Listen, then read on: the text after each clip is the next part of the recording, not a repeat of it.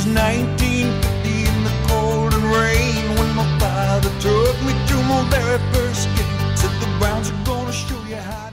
Ladies and gentlemen, welcome back to the pregame episode brought to you by the Dogs of War podcast. You got Kevin here to give you all the info you need for Sunday's game in five minutes or less. It's like finding a 20 spot in your coat pocket after not wearing it for six months. The home opener is here, and after too long of an offseason, the Monsters of the Muni Lot look to be out in full force this Sunday. I'm knocking on wood as I say this, but if we win on Sunday, it will be the first time we've been 2 0 since 1993. Guys, I was five years old. The New York Jets are coming to FirstEnergy Stadium in Cleveland. Cleveland on Sunday for a 1 p.m. kickoff, which will air on CBS. The Jets have won six of the last eight games against us. However, our two wins have both come in our last three meetings. Let's first head on over to Berea to listen to Coach Stefanski address the media earlier Friday. Okay, good end of the week there. Uh, excited about the challenge playing against the Jets coming into town. I think a, a bunch of playmakers on that team offense, defense, special teams.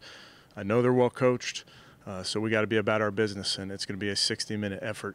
Uh, but we're excited about excited about getting in front of our fans, getting down on the lake. Uh, expect the crowd to be raucous, but we're looking forward to uh, that down there Sunday at one.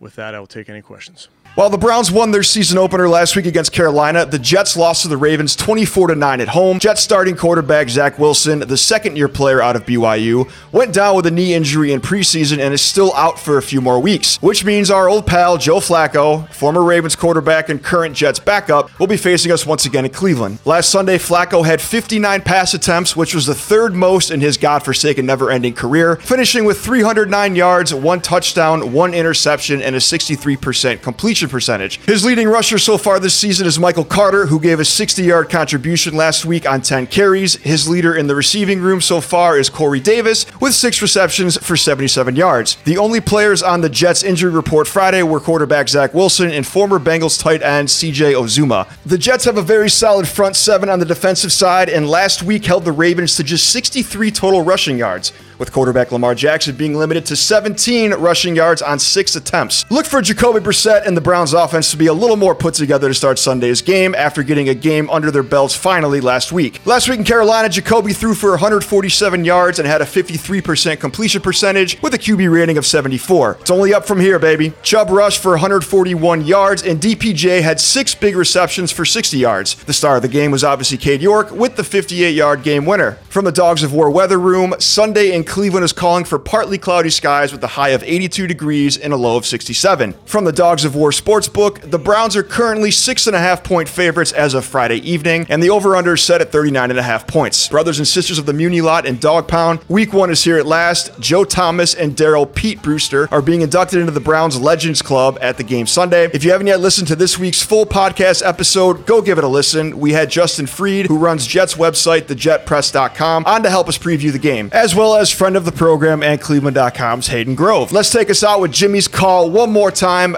God bless, go Browns, and good night, Cleveland. Snap back. He's into it. Line drive. End.